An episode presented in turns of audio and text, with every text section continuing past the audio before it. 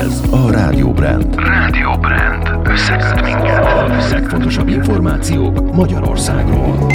Már több mint 3000 magyarországi halottja van a koronavírusnak. Országos tesztelés jöhet Ausztriában.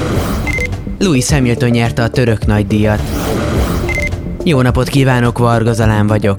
3000 fölé emelkedett itthon a koronavírus fertőzés következtében elhunytak száma. Az előző nap 107 beteg halt meg. Egy nap alatt 4238 új esetet regisztráltak. Az aktív fertőzöttek száma így már több mint 106 ezer.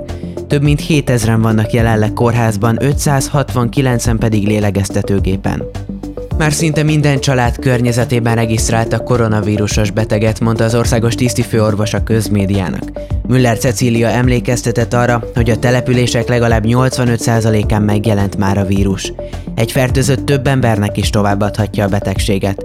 A kiárási korlátozást azért vezették be, hogy minimalizálják a személyes találkozásokat, mert az egészségügyi intézmények már így is túlterheltek. Müller Cecília ismét a személyes felelősségvállalás fontosságát hangsúlyozta. A jövőben alapvetően két típusú koronavírus elleni vakcina lesz elérhető, ezek közül a Pfizer féle már decemberben Európában lehet. Erről a Semmelweis Egyetem rektora beszélt a Kossuth Rádióban. Merkeli Béla szerint az oltás után egy-két héten belül már várható olyan védettség, amely komoly nyáimmunitást eredményezhet. Az egyetemek reprezentatív mérést terveznek a tömeges oltás megkezdése előtt, hogy behatárolják egy-egy életkori csoportban az emberek hány százaléka esett át a fertőzésen. Nekik ugyanis valószínűleg nem szükséges beoltatniuk magukat. Csak nem 15 ezer a vendéglátásban és a szabadidős ágazatban működő vállalkozás mentesülhet novemberben a munkáltatói adóterhek alól. Izer Norbert adóügyekért felelős államtitkár emlékeztetett, a kormány célja az, hogy megvédje a munkahelyeket és a leállás idejére is megkapják a munkavállalók a fizetésüket. Országos tesztelésre készül Ausztria, ennek lebonyolítását a tartományok vezetésével és a hadsereggel együtt dolgoznák ki. Sebastian Kurz kancellár az osztrák közmédia adásában azt mondta, a december 6-áig tartó országos zárlatot követően először például a tanári kart tesztelnék. Azt követően, még karácsonyt megelőzően a teljes lakosságot alávetnék.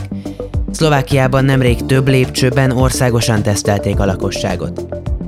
Csehországban tovább lassult a járvány terjedése, tegnap kevesebb mint 4200 új igazolt fertőzést szűrtek ki, ami a múlt hét legalacsonyabb száma. Csökkent az elhalálozások, az aktív fertőzöttek és a kórházban kezelt betegek száma is.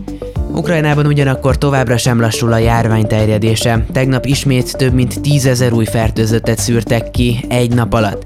Ausztriában kettől teljes zárlat lép életbe, az emberek csak munkába járás, bevásárlás vagy egyéni sportolás miatt mehetnek utcára.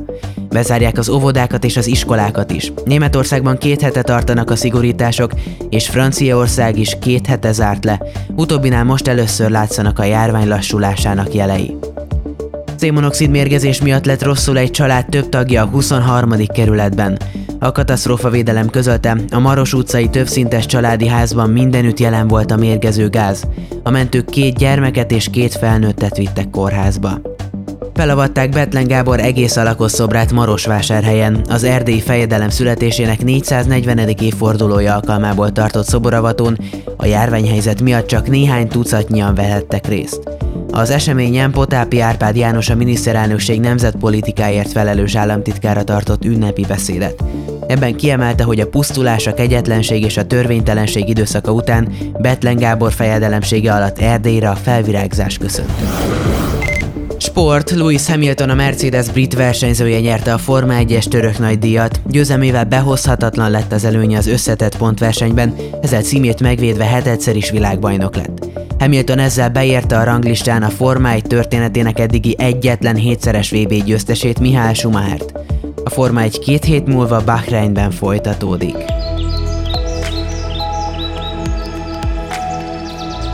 Hétfőn borult idő várható, egyre több felé lesz esőzápor. A szél a Dunántúlon erősödik meg, a hajnali 3-8 fokról 7-14 fokig melegszik a levegő. Kedden és szerdán átmenetileg naposabbra fordul az idő, a hét második felében ismét ködös szürke napok jönnek. A hírszerkesztőt Varga Zalánt hallották. A következő órában Brigitta jön a spanyolországi blokkal, én most köszönöm a figyelmet.